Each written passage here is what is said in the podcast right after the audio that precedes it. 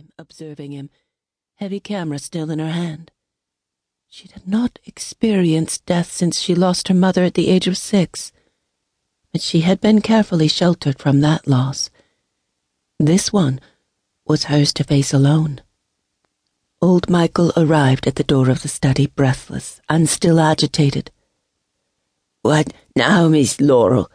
What now we do? I, I must summon the Hartmoors, Laurel said with a plaintive formality, her eyes still fastened on the lifeless form in the familiar chair. Thus the Hartmoor family re-entered Laurel McBryde's life for the first time in the fifteen years since her mother's death. The Flint Hills.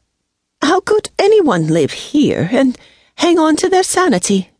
said Cassandra Hartmoor, Laurel's maiden aunt. So bleak and eerie, commented Alice Hartmoor, Laurel's aunt by marriage.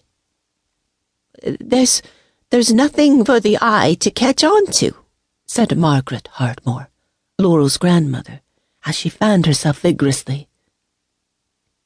Laurel called the scenery mystical, offered Alice.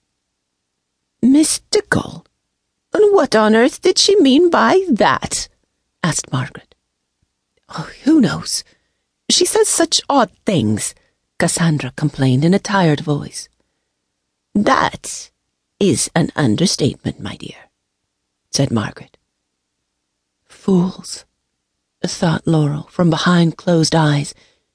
She barely knew her traveling companions in the hot, crowded carriage well enough to fully distinguish the speakers by their voices, though all were her female relations by either blood or marriage. They presumed that she slept and nearly she did, but for the swaying and bouncing of the airless compartment that carried them south across the Kansas prairie. The grinding complaint of the wooden wheels against the rocky suggestion of a road played in rhythmic harmony with the ceaseless prairie wind outside. The dusty, uncomfortable stagecoach carried Laurel and the Hartmoor family south from the McBryde ranch called Windrift to Chisholm a small town just outside of Wichita. I suppose Laura was happy at Windrift simply because she had nothing else to compare it with, Cassandra Hartmoor remarked. I tried to take her away from there fifteen years ago, said Margaret Hartmoor. When Sarah died? asked Alice. Andrew wouldn't hear of it, the fool, Margaret grumbled. A man trying to raise up a little girl out here in the middle of nowhere. The idea, it was absurd. And what did he do for a living? Alice persisted. Oh, he practiced law before he married Sarah, answered Margaret. Well, how could he maintain a practice out of this kind of uh, isolation? queried Alice. Didn't he ride the circuit as a judge for a while? asked Cassandra of her mother. Yes, but not after Sarah's death, replied Margaret. He did not seem to be interested in much of anything after that. He just kept on living in that big old house. And To this day, I cannot imagine what Sarah saw in him. A man older than her own father. Laurel inwardly burned with this criticism of her father. She longed to defend him, yet was too embarrassed to let the women know that she secretly eavesdropped on their conversation.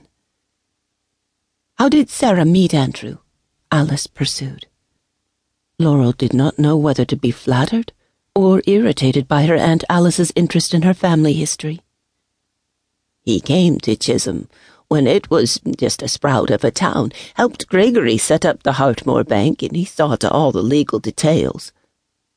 Laurel must have been awfully devoted to her father, keeping house for him all these years, murmured Alice.